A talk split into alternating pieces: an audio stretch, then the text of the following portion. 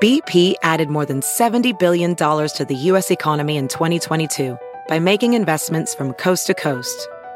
Investments like building charging hubs for fleets of electric buses in California and starting up new infrastructure in the Gulf of Mexico. It's and, not or. See what doing both means for energy nationwide at bp.com slash investing in America. Spring deals at Ross will have you saying, it's a yes for me. Say yes to trending looks like tube tops, dad shorts, and miniskirts for less than online, or vintage tees and beach shorts for a weekend getaway. With all the styles to choose from, there's a yes around every corner. Because saving money and looking good is what you do. It's a yes for you and your bank account. Hit up Ross for your certified yes for me moment there's more information out there than ever before. Mm-hmm. And what I always stress to my families is that too much information mm-hmm. increases stress, which is also not great for the body. Right. So creating some boundaries mm-hmm. around consumption can be really helpful, mm-hmm. especially in today's day and age, right? So how much time are we spending on social media? How much time are we listening to podcasts versus soothing music? Mm-hmm. right? So creating some some limits around consumption, I think, can be really helpful. You're listening to She with Jordan Lee Dooley, a personal development podcast for the everyday woman. Come invited, leave ignited. Here's your host, Jordan Lee Dooley.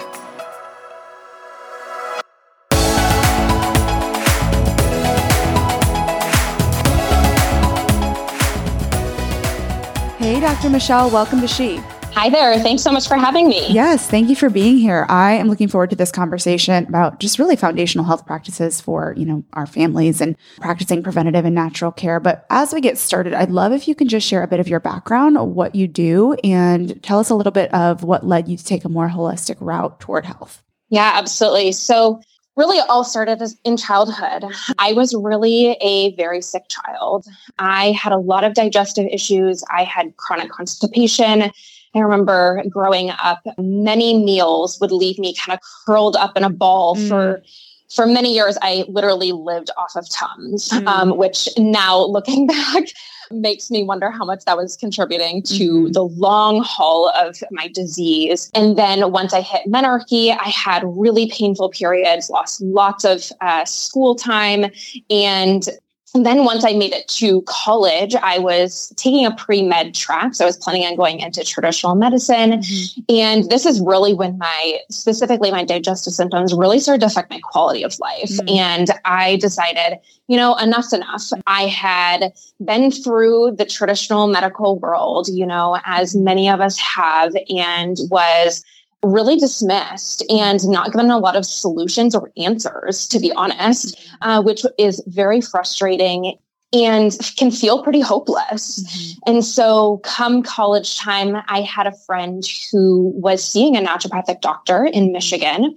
And we are in Michigan is a pre-licensed state, meaning we are not currently licensed. Mm-hmm. And so I didn't even know about naturopathic doctors at that point. And my friend was like, you really need to go see my ND. And I was really uh, really hesitant uh, to be honest. I grew up in a traditionally medical family. My mom is an ultrasound technician. I grew up at, you know when i was sick and mm. couldn't go to school both parents worked. And so i spent time a lot of time at traditional medical offices. And so that's really all i knew. But I was really desperate. I worked for many months uh, to be able to afford to go see this naturopathic doctor in Ann Arbor in Michigan. And honestly, she changed my life. Mm. She changed my physical health. She changed my mental health and obviously changed the trajectory of my life. Literally within wow. three months of seeing her, I had never felt better. Wow. And because it is a pre licensed state, they can't do a lot of lab testing and mm. high level care. She was doing true foundational medicine mm. that I never knew about, right? Yeah. And so I completely shifted gears and I I remember leaving her office for the first time and calling my mom, and I was in tears. And I was like, Mom, like, how did I not know this existed? She mm-hmm. empathized with me, she validated me, she gave me solutions, she connected a lot of dots mm-hmm.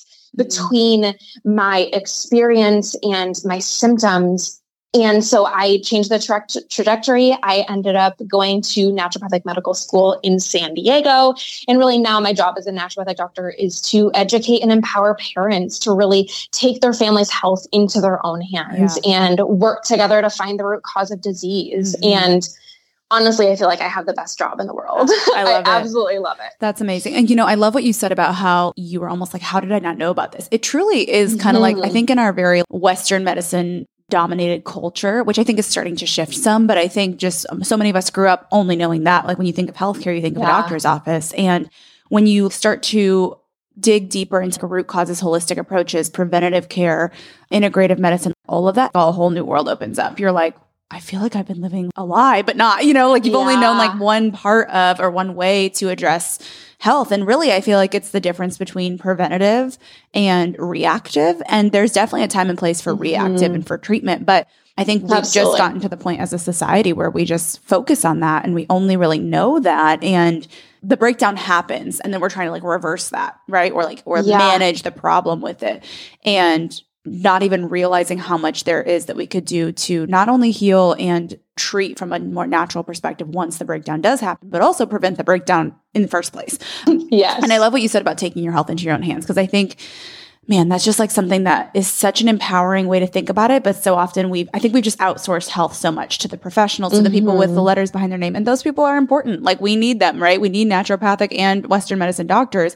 Absolutely. But we don't realize the power we actually do have and that it's really like no one cares about our health more than we do. It's just, you know what I mean? Like that's such a huge responsibility and Definitely. an opportunity at the same time. So yeah, it can feel daunting. And, and nobody totally and nobody cares about health and their mm-hmm. family's health more than moms. Mm-hmm. It's so true right so and, and uh, uh, what i find in my practice is a lot of families uh, were never exposed to the natural world similar mm-hmm. to me mm-hmm. and then they become mothers mm-hmm. and their world opens up mm-hmm. and then they start questioning things right mm-hmm. what's in vaccines i don't want to give tylenol yeah. for fevers yeah. oh what do i do for fevers mm-hmm. how am I really supposed to feed my child? Mm-hmm. How do I prevent the conditions that I maybe had growing up?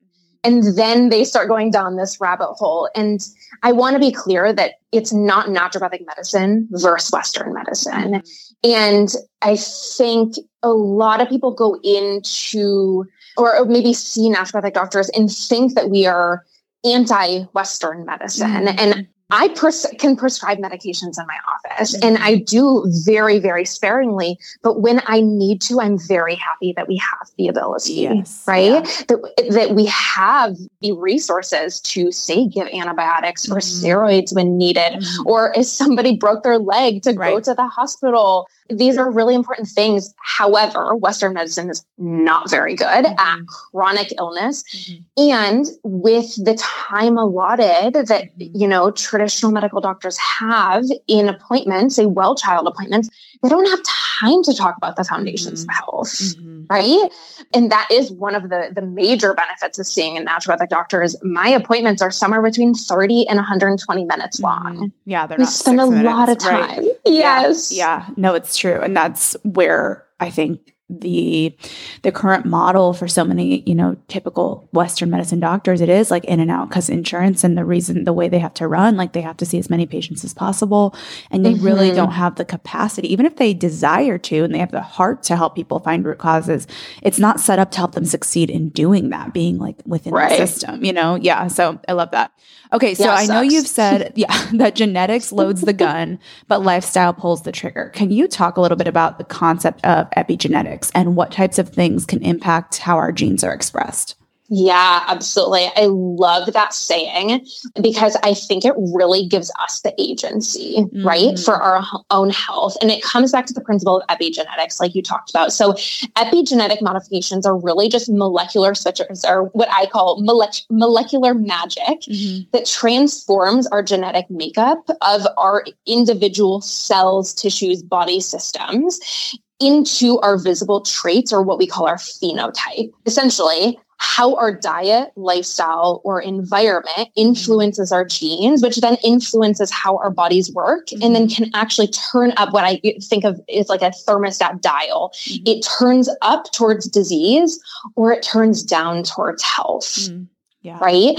And so when we think about these epigenetic marks, they're very flexible and they respond to dietary modifications, like I mentioned, mm-hmm. lifestyle factors, movement, stress definitely impacts our, our genetics, and environmental toxicants somebody called uh, Dr. Lucia Aronica recently coined the term phytoepinutrients, hmm. essentially specific foods that have been shown in the literature. And this is not like new knowledge, especially like historically, but now we have the literature to show that there are specific foods that directly impact on a very large scale our genetics. So, mm-hmm. some things that, again, we think of already as superfoods, mm-hmm. things like eggs, right? Mm-hmm. Like super nutrient dense, mm-hmm. liver, mm-hmm. wild salmon, mm-hmm. broccoli, spinach, blueberries, beets, carrots, essentially things with color, yeah. right? Whole foods. When you think about whole foods, all whole foods impact our genes to a certain level. So when we think about our daily actions, and this is why I preach like the small actions, not the big revolutionary mm-hmm. things that we can do, mm-hmm. the small actions that we do on a daily basis or on a very regular basis are the things that are going to impact our long-term health for our mm-hmm. families. Mm-hmm. Yeah, so true. And I think that's so important for people to hear. I mean, even myself having been, you know, doing a lot of these lifestyle things for years now, it can just it can just be such a good reminder that this isn't about overhauling everything overnight or doing some massive mm-hmm. program or, you know, like I think we think of health, I think even sometimes in our culture, we're like getting healthy as doing a, you know, boot camp that is like some intense, you know, workout boot camp or something that's just like a huge lifestyle shift. And while those things can be helpful, there's nothing wrong with doing like a reset or something like that remembering that you're laying the foundations with your daily decisions and just letting each I've heard somebody say once actually I think it was a guest on my podcast but it's so relevant to this they said just let your next decision be a better one it's just making mm-hmm. one better mm-hmm. decision at a time and those like little daily like habits that you build and you just start by building one at a time by swapping out your your hand soap or by Absolutely. you know adding a chiropractor appointment every other week or whatever it might look like for you and just kind of letting those things slowly integrate into your lifestyle and then over time you realize your lifestyle suddenly looks so different than it did, but it didn't happen overnight. And I think just remembering that it's like the small action steps and one small thing at a time make that make such a difference and that the things that you can sustain or the things that will make the biggest difference is so like I don't know, it's like a relief, I think, for people to hear. So I'm glad yeah. that you said that. Yeah. Yeah, I think just just realizing that these foundations are are just so important mm-hmm. right i think mm-hmm. a lot of people think we we need to do these big things mm-hmm. and sometimes we do therapeutically mm-hmm. right if we are seeing disease or we are in a very stressful situation sometimes we do need to to add on some additional layers of mm-hmm. therapies mm-hmm. but when we're thinking about long-term health we need it to be sustainable as well yeah yeah right absolutely yep okay so this is something just even relevant to it being sustainable is as a parent and or anyone who's trying to improve their health but i think especially parents and people who are really busy it can be really overwhelming when there's so much information about there out there about how to be healthier. So i know that this kind of information overload makes it really difficult to know like who to trust what to trust what to do what not to do right? And it can make us not even really want to try. So what mm-hmm. advice do you have for those who are wanting to keep their families healthy but feeling a little overwhelmed by it? How can we you know simplify the process a bit? Yeah i hear this a lot from patients and from clients. Mm-hmm. so you know there's there's more information out there than ever before. Mm-hmm. And what I always stress to my families is that too much information mm-hmm. increases stress, which is also not great for the body. Right. So creating some boundaries mm-hmm. around consumption can be really helpful, mm-hmm. especially in today's day and age, right? Yeah. So how much time are we spending on social media? How much time are we listening to podcasts versus soothing music? Mm-hmm. right? So creating some some limits around consumption, I think can be really helpful, yeah, especially in the phase where we're starting to make those transitions because it can be a big rabbit hole, mm-hmm. right? Mm-hmm. And it can feel overwhelming and like we need to overhaul our whole entire life overnight. Yeah. And again, that's not sustainable. Mm-hmm. And so if this is you for the listener, if you're feeling like, okay, I want to make some changes. I feel really overwhelmed. Mm-hmm. I want you to start with looking at how much time are, am I spending for with consumption, mm-hmm. okay, of information. And then I, I like to think about baby steps. Mm-hmm. Okay. And for me, and this is what I did with my family is we started room by room. Mm-hmm. So instead of feeling like, okay, we're going to switch a couple things in the kitchen, we're going to switch a couple things in the, in the bathroom, we did it one by one. So in the kitchen, okay, what can I switch? Maybe we switch plastic to glassware. Mm-hmm. Maybe we switch nonstick pans to cast iron stainless steel. Mm-hmm go through our cabinet, right? Mm-hmm. Maybe looking at how much processed food do we have in comparison to whole foods? Yeah. Right? Yeah. Looking at that ratio, how many things do we have that have seed oils in it? Then making a list. Mm. So it, what I usually recommend is we don't need to switch over, say, products that we just bought. Mm-hmm. You could, if if finances aren't an issue, mm-hmm. maybe you can. But uh, again, sometimes it's more realistic to say, hmm, okay, my dishwasher soap is mm-hmm. not the best quality. I'm going to make a list. Okay, I'm going to put the dishwasher soap on my list, mm-hmm. and when I finish it, I'm going to do some research in the meantime to find a better brand to swap it out the next time I have to buy dishwasher soap. Yeah. Then once we make some, we feel like we're making some good progress in that area of the house, then we swap, switch over to a different, maybe the living room. Yep. Maybe we need to get a better vacuum. Mm-hmm. Yep. I right. Love, so, yep. I love the room really by room approach steps. too, because that's, you know, it allows you to have like a focus area. I mean, mm-hmm. you can mm-hmm. have a long list of a lot of things you could do differently, but it's like taking it room by room and even like product by product within that room simplifies it so much. So I love that suggestion. It's totally bite sized and doable, you know? And it's like, you actually end up, I don't know if you felt like this when you started shifting things in your life, but I feel like I kind of ended up flying through it once. I kind of got one or two swaps made within, I was like, oh, okay. You know, you just kind of like roll yeah. with it. But trying to tackle the whole beast at once is just like, nope. Mm-mm. For sure. And I think once you find like the the products and you find once you find the brands that you mm-hmm, trust mm-hmm. Uh, and you know where to buy them, mm-hmm. maybe you know where the discount where the discount codes lie uh, mm-hmm. to decrease the cost. It just gets easy, right? It just yeah. becomes part of your normal rhythm, but it does take some time and, and intentionality to yeah. get the ball rolling. Yeah. So good. So true. Okay. I want to also talk about, we talked about this kind of like foundational, doing the small things. So, what are some foundational areas of health that you think have the greatest impact for families? I think this is helpful in the like where to start conversation. Absolutely. So, in my practice, I stress nutrition, sleep, movement and play, mental, emotional, spiritual health, mm-hmm. gut health, and environment. Mm-hmm. So, in every single appointment, and when I'm educating families, when I'm writing blogs on my website, these mm-hmm. are the foundations that I am focusing on. Mm-hmm. Um, because again, we can do all these higher level things, but we cannot out supplement a poor diet yes. and somebody who is extremely stressed. Mm-hmm. And so focusing on these seven foundations are are really what's going to move that needle. And I, I love that you talked about, you know, you just have to make one new decision. For me, I always stress I grew up boating. And so I think about that one degree of difference, mm-hmm. right? Yeah. If you're sailing, one degree of difference is going to take you to a yeah. different continent. Yeah.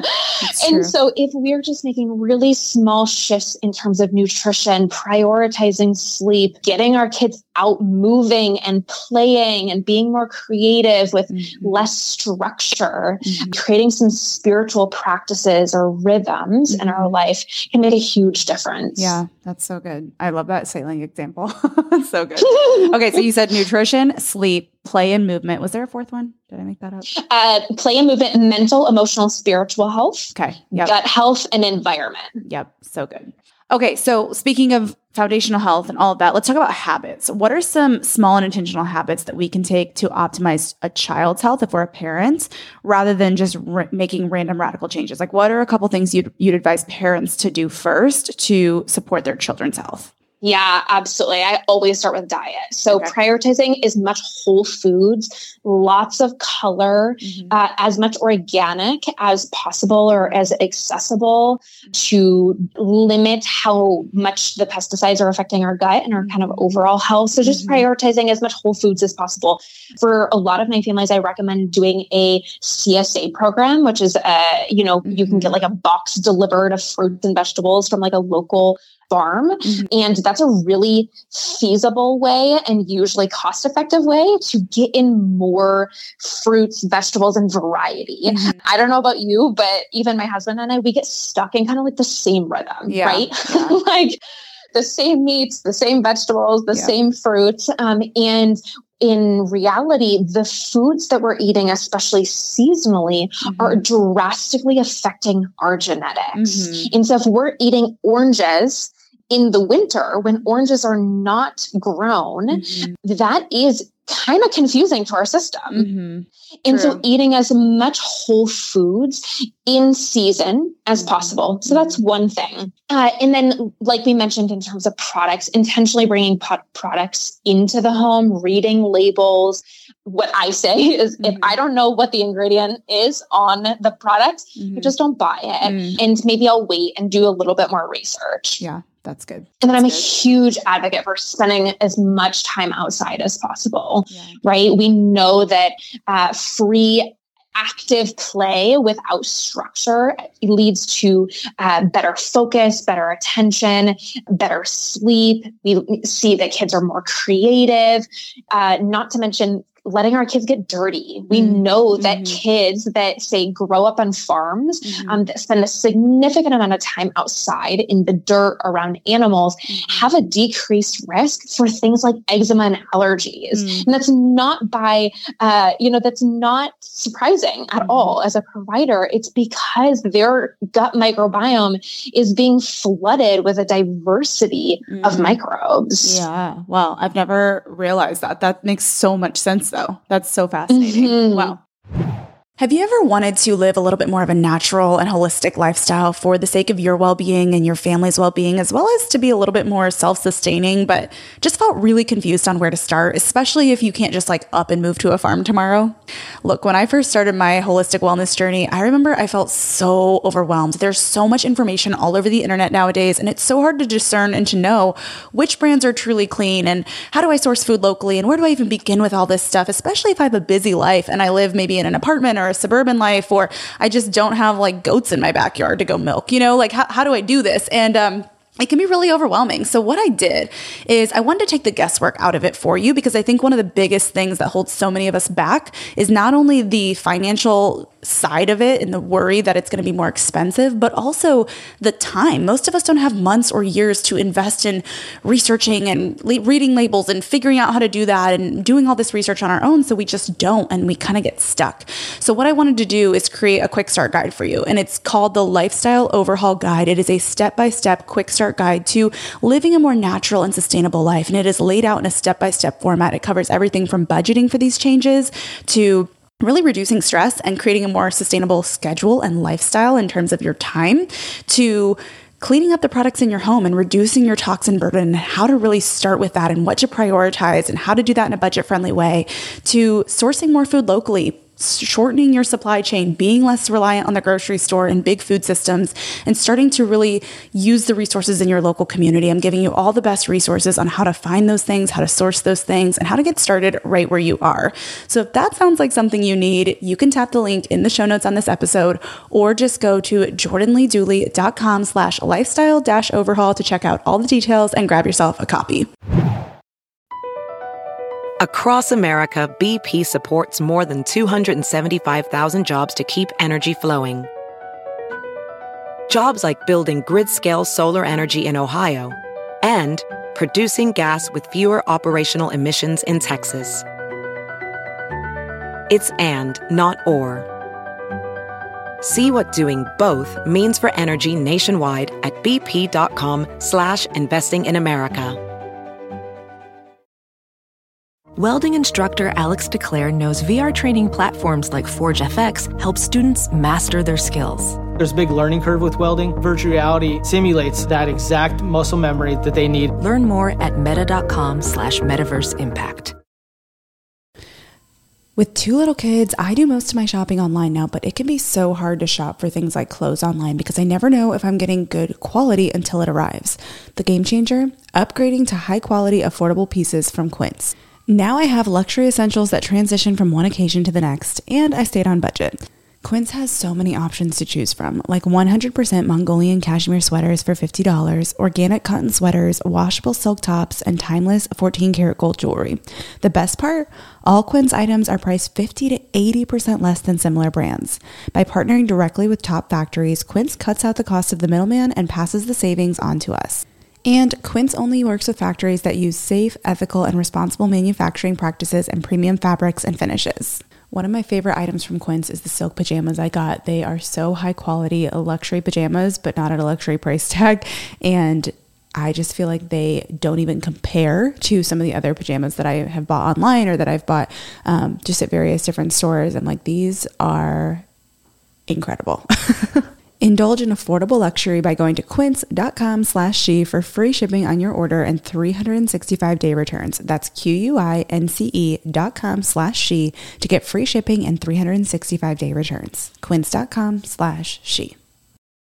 Thrive Market is a go to for all your grocery and household essentials, and the convenience of getting everything online then quickly shipped to your doorstep is a huge time saver. Thrive Market carries brands with the highest quality ingredients and sourcing methods. They restrict hundreds of ingredients across their food and cleaning categories, and you can use their on site filters to suit your lifestyle needs. Whether you're looking for organic kid snacks, low sugar alternatives, or gluten free pantry essentials, you can curate your own shopping experience with just a few clicks. And when you shop Thrive Market, you are also helping a family in need with their one for one membership matching program. You join and they give. I use Thrive Market every single month. I get our dish detergent, dish soap, and various other just basic household essentials that are low tox and non tox ingredients. And it is the easiest way to get all of my favorite clean items sent right to my door at an affordable price, I should add. Join in on the savings with Thrive Market today and get 30% off your first order plus a free $60 gift. Go to thrivemarket.com slash she for 30% off your first order plus a free $60 gift. That's T-H-R-I-V-E market.com slash she. thrivemarket.com slash she.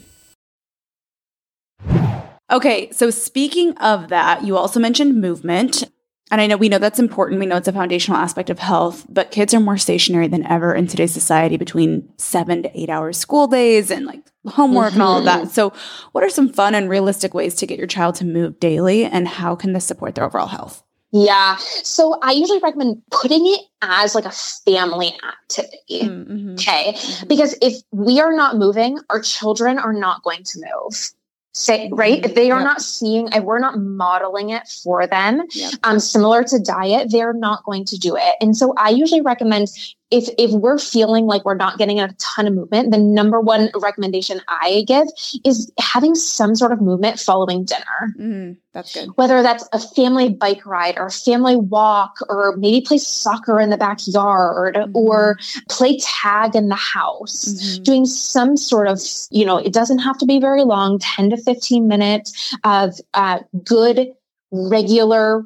movement mm-hmm. after that meal time. Yeah, that's good. Um, I oftentimes recommend, you know, putting like park dates on the calendar. Mm-hmm. I have a lot of families that will do like obstacle courses in their backyard or inside. Mm-hmm. A lot of families, I mean, I know you guys are in the Midwest. I'm from the Midwest. We spend a lot more time inside, yep. um, especially in the winter. And mm-hmm. so I think if we spend a lot of time inside, really evaluating what rules, um, mm-hmm. whether that's uh, spoken rules or maybe subconscious rules, do we have around movement for our family inside?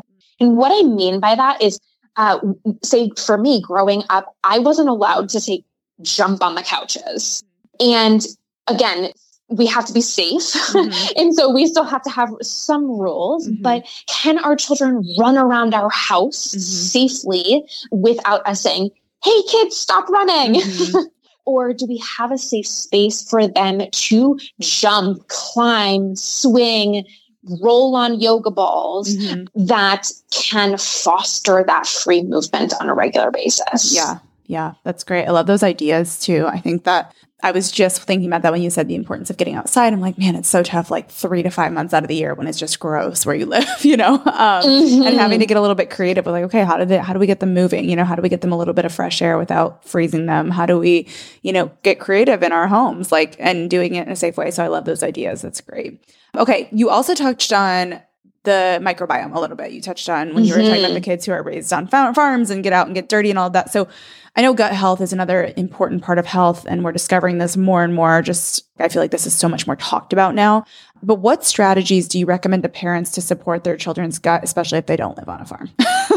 yeah, totally. So when we think about environmental medicine, the first thing I think about is avoidance. Mm. Okay. So what what can we avoid that is going to impact our gut? So some things I think about are pesticides on our foods, like I mm-hmm. mentioned. So buying as much organic, using the dirty dozen, the clean 15 mm-hmm. to determine which foods to prioritize, mm-hmm. organic versus non-organic, because pesticides can, like it's killing off things on our plants, it's also killing off our microbiome. Mm-hmm. Right? Yeah. Things like Tylenol, antibiotics, over the counter antacids, Tums, all of these things impact our gut. Same with stress. Okay.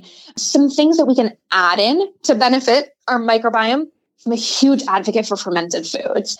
And a lot of parents will say, ugh, I don't eat fermented foods. Mm-hmm. So why I'm like, my, my child was never going to eat fermented foods mm-hmm. and don't discount it until you try it. A lot of, mm-hmm. a lot of kids will eat fermented foods from the first try. Mm-hmm. And if they mm-hmm. won't in the first try after a couple times, oftentimes they will. Mm-hmm. Um, so different fermented foods like sauerkraut, kimchi, miso, those are the typical ones I usually say start with uh, sauerkraut, mm-hmm. specifically adding in the brine. Mm-hmm. So if your child or you have never uh, had fermented foods or we're not eating on a regular basis, our taste buds need to adapt. Mm-hmm. And so it is going to taste different yeah. than a lot of the foods we typically eat, right? Yeah. So I oftentimes will recommend adding a small spoonful of sauerkraut brine that's not flavored, just a plain sauerkraut into say smoothies or drizzling over vegetables. Mm-hmm. Um, we don't want to heat it uh, mm-hmm. because it is going to kill off some of the microbes. And so, you know, adding it after we already cooked, cooked our food and then slowly adding in a a serving of a fermented food at least once daily. Mm-hmm. We know the literature is very clear that actually fermented foods are superior to probiotics. And so while probiotics do have a place in medicine, and I surely use them in my practice therapeutically, mm-hmm. for preventative medicine, fermented foods are an amazing way to use food as medicine. Yeah. It has a wide diversity of microbes mm-hmm. to help keep that balance of that ecosystem within our body. Yeah. So that's a really I would say easy way mm-hmm. to support our microbiome. And you kind of play around with it, right? Like some kids love sauerkraut, some kids love kimchi. A lot of uh, mm-hmm. families will shy away from kimchi because it is can be spicy depending on what type you get. Mm-hmm. Um, and some kids love kimchi, the mm-hmm. spicy kind. So just playing around with that, and you can start. I usually recommend starting fermented foods as soon as we start introducing solid foods. Yeah. Do you ever recommend pairing it with something to make it more palatable? I don't, okay. to be honest, because most of the kids love it. Okay. Most of the kids love it. Um, once their taste buds kind of like get used to it, uh-huh. there's a, uh, specific brand. I'm forgetting the name of the brand right now, but there is a dill pickle one mm-hmm. uh, that a lot of like the natural food stores have sauerkraut, mm-hmm. and it tastes like pickles. Huh. and so for kids that love pickles, that is a really great sauerkraut to try to kind of like transition that in the diet. I'll have to get your um, once you find the brand, I'll have to get it from you so we can put it in the show notes because now I'm like, yeah. I need to buy that. Absolutely. For myself, honestly, because I hate sauerkraut. I think it's gross, but I try to figure out ways to get fermented foods in. So I'm like, oh, that sounds like a great hack. I need to get that. For sure. I, I know I when I was eating dairy, I used to mix it in my in my cottage cheese. That was like my mm. go-to. I would mix it in my cottage cheese. Sometimes I would add some like hot sauce. Mm-hmm. And so for for the children in my office that do eat dairy, I oftentimes will recommend starting with, you know, mixing it in that, or you could mix it in applesauce. But I do think it's important, right, for them to get the texture mm-hmm. of the foods as well. And so not yeah. always mixing it into things mm-hmm. because we want them to get used to it on its own yeah. as well. Yeah, that's good. Yeah. Okay. Oh, go ahead. Oh no, I was just going to say one other thing that I think gets kind of skipped over mm-hmm. in the gut health conversation mm-hmm. is this uh, idea of we cannot digest and absorb our food when we are in a stress state, mm. right? So when mm-hmm. we are in the sympathetic fight, flight, freeze state, our digestive system does not have the ability to properly digest our foods, mm. meaning we are not getting actually the optimal amount of nutrients out of our foods. You could be eating all the superfoods you want, uh-huh. but if you're eating foods on the go, if you're eating foods when you're really, really stressed, we're not going to get the nutrient values out of that. So I oftentimes will recommend having some sort of intentional practice prior to meals. And again, this doesn't have to be a huge thing. It can be a couple deep breaths prior to meals mm-hmm. or saying a prayer or giving thanks and showing gratitude mm-hmm. before our meals. Yeah. Um, I oftentimes in, in my chronic constipation and in kiddos that come in with a lot of digestive symptoms, I will say, before meals, can we talk about our food? Can we look at it? Can we describe what we smell? Mm-hmm. Can we describe the colors? All of those things are, are engaging our senses, mm-hmm. which are one, calming our nervous system. Mm-hmm. And two, it's telling our brain to start secreting the enzymes and the acids to prepare our digestive system. Awesome. It was a really so, easy, yeah. simple way to just. I was going to say that's so uh, doable. yes, yeah. absolutely. Well, and I also, sorry, I didn't mean to cut you off, but I was just going to say, I think that is such a simple way to help children and families pause. Like the prayer before mm-hmm. meals, the mm-hmm. observing, the being like aware of what you're about to like shove your face with. I think it's because I think so often we're like in a hurry and we're just grabbing yeah. and, and especially as a new mom for me, like sometimes I'm like eating standing up and don't even cut my food because that's all I can do. So it's like yeah. know your season too and do the best you can. But when you do have the capacity to sit down and be as like, you know, just not rested, but kind of restful in how you're eating, like take advantage mm-hmm. of that, you know? And I have to constantly remind myself of that because it can be so easy to just like do seven things while you eat and, you know, yeah, yes, like you said, all of us need the reminder. Yeah, totally. Okay. Something else I wanted to ask about is immune reactions. So I know there's like a lot more kids now who are having a variety of immune reactions, whether that's eczema, food allergies, and other conditions like that. So I'm curious, is this an area, or I know this is an area that can feel very overwhelming, but is this something that you can speak into? Like, what are some tips or strategies that you give to parents to help with these types of conditions? Yeah, absolutely. So we know that the atopic triad, so allergies, eczema, and asthma are on the rise. And so if you are a listener and one of your children has one of these conditions or all three, I want you to know you're not alone mm-hmm. and you really do not need to go at this alone. You really deserve support in this mm-hmm. because they are very complex conditions individually. And then when we have all three, they are extremely complex. Mm-hmm. Um, and so I treat all three on a very regular basis in my office. And what the literature is showing and what I see in my office is that oftentimes there is a, a kind of a, a, thread between the three of gut dysfunction. Mm-hmm. Poor immune response, mm-hmm. right? The immune system is not working properly. Mm-hmm. And it is uh, kind of sensing that the out something in the environment is not safe even though it is safe mm. and inflammation. Mm-hmm. Those are the three things that I I think of and oftentimes when I say somebody comes to see me it, I usually will start with the foundations of health. Mm-hmm. Again, nutrition, sleep and for gut health really working on gut health. Mm. So oftentimes they will do a stool test. I will oftentimes do an organic acid test mm. to get a, a, good idea of what is going on in the digestive system because it can be different for everybody something to do in the meantime if you're thinking like oh gosh I, I don't have anybody on my team right now and i want to start right away mm-hmm. think about the foundations of health we've talked about some of these things and thinking about the inflammatory bucket is what i what i call it or the toxic bucket right so these things in our environment the things in our lifestyle that may be increasing our inflammation adding to this toxic bucket mm-hmm. that have tipped over the the bucket and now we're seeing disease. Mm-hmm. So really prioritizing what is in our environment. Mm-hmm. Are we burning candles? Are we uh, using laundry detergent that has some chemicals in it that we could swap out? Mm-hmm. Is our is our child eating a good amount of whole foods? Mm-hmm right? Mm-hmm. Getting back to those basics, decreasing stress, and getting somebody on your team that will mm-hmm. actually look at the root cause. Yeah. Um, because it pains me mm-hmm. when I have families that come in to see me 10 years after these diagnoses mm-hmm. because somebody told them or multiple providers told them that these that they will grow out of these things mm-hmm. and then they never did and then they mm-hmm. got worse mm-hmm. right yeah. um, and now it's significantly affecting their quality of life yeah. they may not be able to tr- travel because they have severe peanut allergies and they can't fly on a plane or their child hasn't slept through the night in five years. Mm-hmm.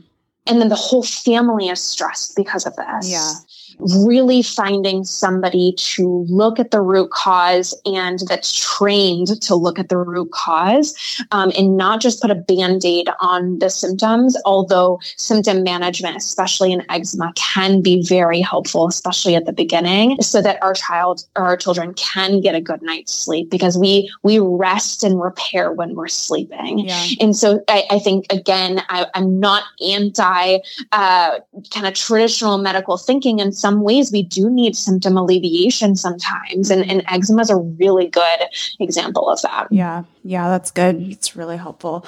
Okay, one other question I have too, kind of in the same vein, is what it, what are your thoughts on like helping when how do I say this? Like starting really young, like even when they're babies. I think about like breastfeeding, even like what can we yeah. be doing as parents and as moms, even just like to support our child's gut health. Like I think of my son who had to be exposed to antibiotics during birth because I had to be on antibiotics. And I'm like, yes. okay, what can I be doing or what can we as moms be doing even while we're breastfeeding and they're just a few months old to, you know, not only repair maybe some gut gut damage that has been already done, but set up their gut for success at such a young age. Yeah, absolutely. Such a great question. So, yes, breastfeeding. We know that breastfeeding directly correlates with improved gut health. So, if uh, you are a breastfeeding mom, kudos. If not, that's okay. Sometimes it doesn't work out. And if, say, a child has maybe had exposure to antibiotics or mom had exposure to antibiotics or we are not breastfeeding, I do recommend a therapeutic infant probiotic. Mm-hmm. Uh, so I often as will recommend Klaire Labs uh, infant probiotic or Smidge infant probiotic. Mm-hmm. And that can really support the microbiome starting from a very young age. Mm-hmm couple other things to think about mom taking a probiotic mm-hmm. we know that those microbes do get transferred via mm-hmm. via breast milk mm-hmm if we have animals in the home, we actually know that again, being exposed to animals early in life do decrease our risk for the atopic triad. Mm-hmm. Um, and so, if if you don't have animals and you have the the ability to get mm-hmm. a, get a dog or a cat in the house, um, that can be beneficial. And mom eating a ton of variety of foods. Mm-hmm right? Yeah. Lots of diversity. Again, those are the biggest things we think about. And then again, the avoidance. Mm-hmm.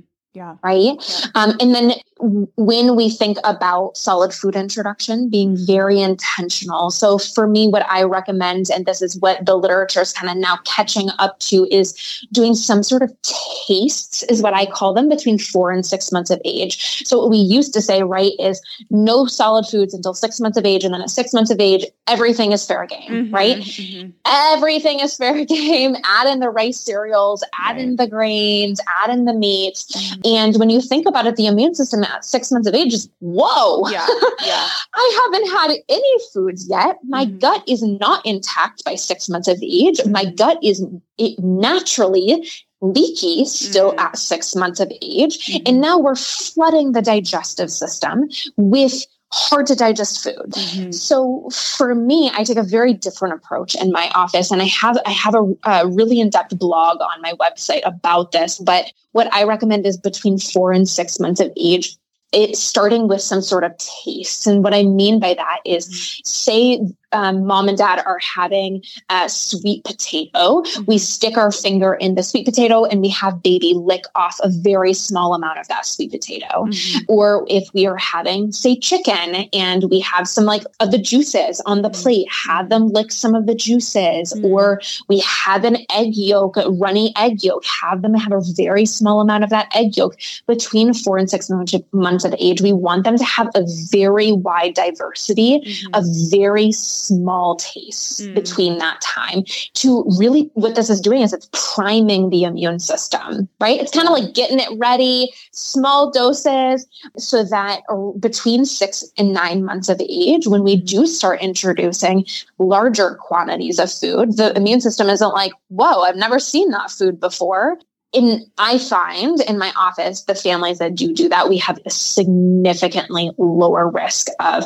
allergies, eczema, and asthma. Yeah, yeah, that's so good. I, I didn't know that you could do that, and now I'm like, makes so much sense. You're right. If you just yeah. like turn a switch on, kids' babies' bellies are probably like, "What is happening?" Okay, yeah. that's good. I love that. I'm gonna do, I'm gonna yeah. do that personally. and Jordan, one thing one thing to add there too is when when you talk to like grandmas, mm-hmm. great grandmas, mm-hmm. um, and when you look at other cultures mm-hmm. outside of the United States, they do this. Mm-hmm. Yeah. When you go out to meals, mm-hmm. say in like Mexico, and there are babies there, or really, you know, four to six months of age infants, you see the elders offering very small amount of foods to mm-hmm. babies. Yeah. This is a very um, innate but culturally right we have to unlearn a lot of things mm-hmm, mm-hmm. we have to learn unlearn a lot of things that uh, culturally yeah. we have we have learned but innately comes very it, it comes to us right mm-hmm. it makes total sense when you hear it you're like oh yeah, yeah, we we do do that yeah yeah, it's so true. There's so many things generations before us did that have kind of been pushed to the wayside, but it's like this innate wisdom of like, well, if you go back and look how like our ancestors did it or how other cultures are doing it, and they're actually doing probably better in some ways and didn't have yeah. all the issues and chronic illnesses and everything that we have. And I'm sure there's various reasons for that, but that's int- yeah. that's something to think about. You know, it's like it's almost definitely. I just feel like we've complicated so many things that are actually very simple. And mm-hmm. coming back, I feel like holistic health is like coming back home. You know, to like yeah. how have thing, how have humans done so things good. for generations? How are other cultures doing things? What can we learn from that? How do we get back to God's original design for our thriving? You know, like where have we gotten Absolutely. so like I don't know, Far focused. Off. Yeah, with like such a convenience driven, fast paced culture. Like is that helping us? You know, it's just it's just the question that yeah. we have to kind of ask, examine, and and maybe you know, like you said, even what you said with the sailboat, like shift a degree or two back to some of these things. It's it's more about getting back to health than like creating a bunch of new stuff. But it feels new because we've almost been like I don't want to say brainwashed, but we've just been given so much and done so many things. I would say like kind of off the mark and away from the ways that we're just naturally designed to survive and thrive. So, yeah, yeah, this has been also good. So good. I have a bajillion other questions I could ask you, but I will wrap here for the sake of time. Can you please share with us any resources you have? I know you have a program. I'd love if you can share about that and how we can find you, learn more from you, and also be aware of when your program is open. Yeah, absolutely. So I run a four month live group virtual program called Healthy Families Collective. It's specifically for moms and it is a foundational program where we go through all the foundations of health every other week together live. Mm-hmm. Um, it's also recorded, but we go through things like nutrition, sleep, movement and play, the mental emotional aspect, gut health, environment. And then we go through what our signs and symptoms what is, what is a fever telling us about mm-hmm. the body mm-hmm. what is eczema telling us about the body mm-hmm. and how can we instead of trying to erase those symptoms really lean into that intuition of the mm-hmm. body mm-hmm. and then course correct, mm-hmm. right? And then our last module is how to use natural medicine in the home. And this is something that um, I'm incredibly passionate about. And I feel like every family deserves to feel empowered and knowledgeable and mm-hmm. equipped mm-hmm. with using natural medicine in the home because mm-hmm. it is effective, it's safe, uh, it's oftentimes much more cost effective. Mm-hmm. And in today's world, it's very needed. Mm-hmm. Um, and so we go through how to use homeopathy in the home, how to use a nebulizer, mm-hmm. uh, how to dose herbals mm-hmm. at home, right? Is a mm-hmm. really big question I get. Mm-hmm. And so we go through all of that. Awesome. We launch this group a couple times a year. Mm-hmm. Uh, so you can find more information on our website, youngmedicine.com. I'm also on Instagram at Dr. period Michelle underscore young. Awesome. I love it. Yeah. Well, thank you for everything that you've shared. This has been so insightful and just in, not only encouraging and insightful, but I think also feels very applicable and doable for those who may feel like they're at the beginning of their journey or even in the middle of it and just feeling overwhelmed because they're just getting information overload. Like kind of going back mm-hmm. to the mm-hmm. basics, simplifying a little bit, starting somewhere, you know, that we can sustain and then just building from there is so, so good. And I love that you have this program. I'm like, I need to check that out. Uh, but thank you. Thank you. This has been so good. And I've really enjoyed chatting with you. Thank you so much for having me on. I feel really honored. I'd love to hear from you. It makes me so happy to see you tuning into this show. So, if you're on Instagram, let me know what your favorite part of the show was by taking a screenshot of the episode you've tuned into and share it on your story. Tag me at Jordan Lee Dooley and tell me what your favorite quote or takeaway from today's show was so that I can see what's helping you and even feature what you share. This keeps me inspired and encouraged to keep creating new content, and it's a great way to share something that your friends might love too. I can't wait to see you in Instagram world, my friend. Thanks for tuning in. To learn more about the She podcast or to get involved in Jordan's growing community, visit jordanleedooley.com. Thanks for joining in today. Until next time, remain committed to intentional choices that refine your heart, faith, health, and work because your story is much too important to settle for anything less.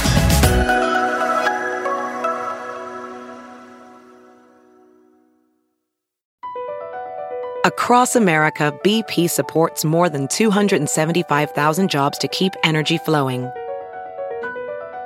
Jobs like updating turbines at one of our Indiana wind farms and producing more oil and gas with fewer operational emissions in the Gulf of Mexico. It's and, not or. See what doing both means for energy nationwide at bp.com slash investing in America.